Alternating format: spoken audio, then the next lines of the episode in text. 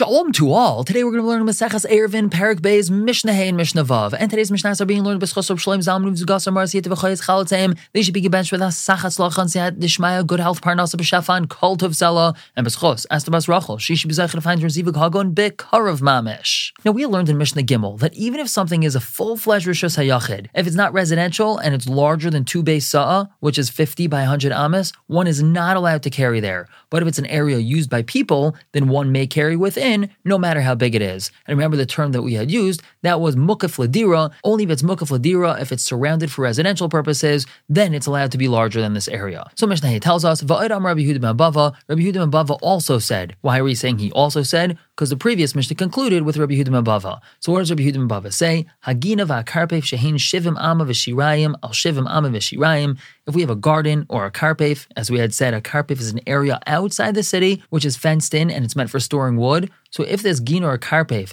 is 70 and a bit amas by 70 and a bit amas, how much is this bit? It's two thirds of an amma. And mukefes gader gavaya asar tefachim. It's surrounded by a fence which is 10 tefachim tall. So it's proper mechitzas. Metaltlin besaycha, one is allowed to carry freely within it. But now we have a chomer that we didn't encounter in Mishnah Gimel. Ubelvad sheheba shemera beis dira. That's as long as it has a shemera, which is like a little hut for a watchman, or a beis dira, a house that a person could live in, or if it's close by to the city, meaning it's within 2,000 amas of the city. So in all these situations, it's used much more often, it's considered somewhat residential, and it's considered mukaf ladira, and only then a person is allowed to carry freely within it. So we see the Rabbi Yehuda Bava is more machmer than what we had said previously. 70 and two thirds amma by 70 and two thirds amma is just about the same size as 50 by 100 amas. And we had said that if a ginor karpef is 50 by 100 amas, that one is allowed to carry freely within it, even though it's not necessarily considered mukaf ladira. Over here we see Rabbi Yehuda Bava's machmer. He holds that this area has to have some sort of dira purpose. If not, one's not allowed to carry in it. Rabbi Yehuda Aimer, Rabbi Yehuda says,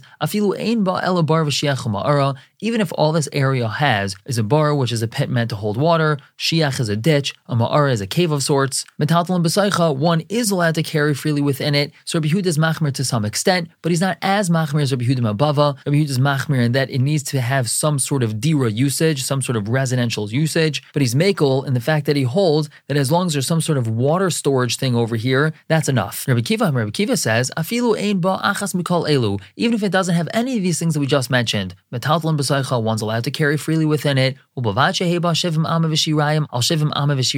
As long as it's 70 and two thirds amma by 70 and two thirds amma. Now, as we had said, this area of 70 and two thirds amma by 70 and two thirds amma is two saw. So it seems to be that it's the same thing as we said in Mishnah Gimel. The only difference is Rabbi Akiva holds it has to be a square. And if it's not a square, it would not allow one to carry in it as opposed to the opinion we brought in Mishnah Gimel, says it's allowed to be 50 by 100, which means it's allowed to be a different shape. It doesn't have to be a square. Rabbi Eliezer Amir, Rabbi Eliezer says, arka yasser al rachba afilu ama achas. If its length is more than its width, even one ama, a metatal and no being metatal inside it. If it's 71 and two thirds ama by 70 and two thirds of an ama, one's not allowed to carry in it. Rabbi Yossi, Rabbi Yossi says, "Afilu arka pishnayim barachba." Even if its length is double its width, metatal and besaycha, one is allowed to carry in it. However, Rabbi Yossi holds the length is not allowed to be more than double the width. Moving on to Mishnah Vav, continue to talk about this. Amar Rabbi Ilai, Shamat Rabbi Eliezer. I heard from Rabbi Eliezer, Vafilu hi beis kor. Even if this area, meaning this gina or karpef, is the size of a beis kor, which is 30 saw, not two saw, 30 saw, still one is allowed to carry within it because it has proper mechitzas. And this is the most makel opinion that we've had so far. Now, once Rabbi had quoted Rabbi Eliezer, he continues, I also heard the following from him. Now, before we continue, we have to have a little bit of an introduction. Let's understand what Erev Chatzeris is. As we mentioned, Midoraisa, if something has a din of Rishus HaYachid, one is allowed to carry freely within it. However, in certain situations, such as what we're going to be dealing with now, a courtyard shared by many houses, Midrabanan, one is not allowed to carry within it. And why is that? Well, it's because there's many people that share the same area, and it might be confused with the Rishus Rabbim. Therefore, the Chamim said that a chutzner has to have an Eruv. Now, what is this Eruv? So everyone living in this chutzner has to place food, usually bread, in one person's house. Now, a person's considered to be living where his food is. So now it's like everyone lives in this one house. And that makes this chutzner owned by one entity, if you will. And we're going to learn more about this in Parak Vav, but at least we have the basic understanding of Erevei Chatzeres. So what did Rabbi Ilai hear from Rabbi Eliezer? If you have a bunch of people living in the same chatzar and one of them forgot to join in the Eruv, so he's mevatel the entire Eruv, because now it's considered like multiple people own the chutzner and no one's allowed to carry here. Now let's say he was mevatel his rishos. On Shabbos, he says, I'm totally mevatel my rishos to everyone, meaning he's giving his rights of ownership over, and now it's considered like it's owned by one entity. So in such a situation, he's not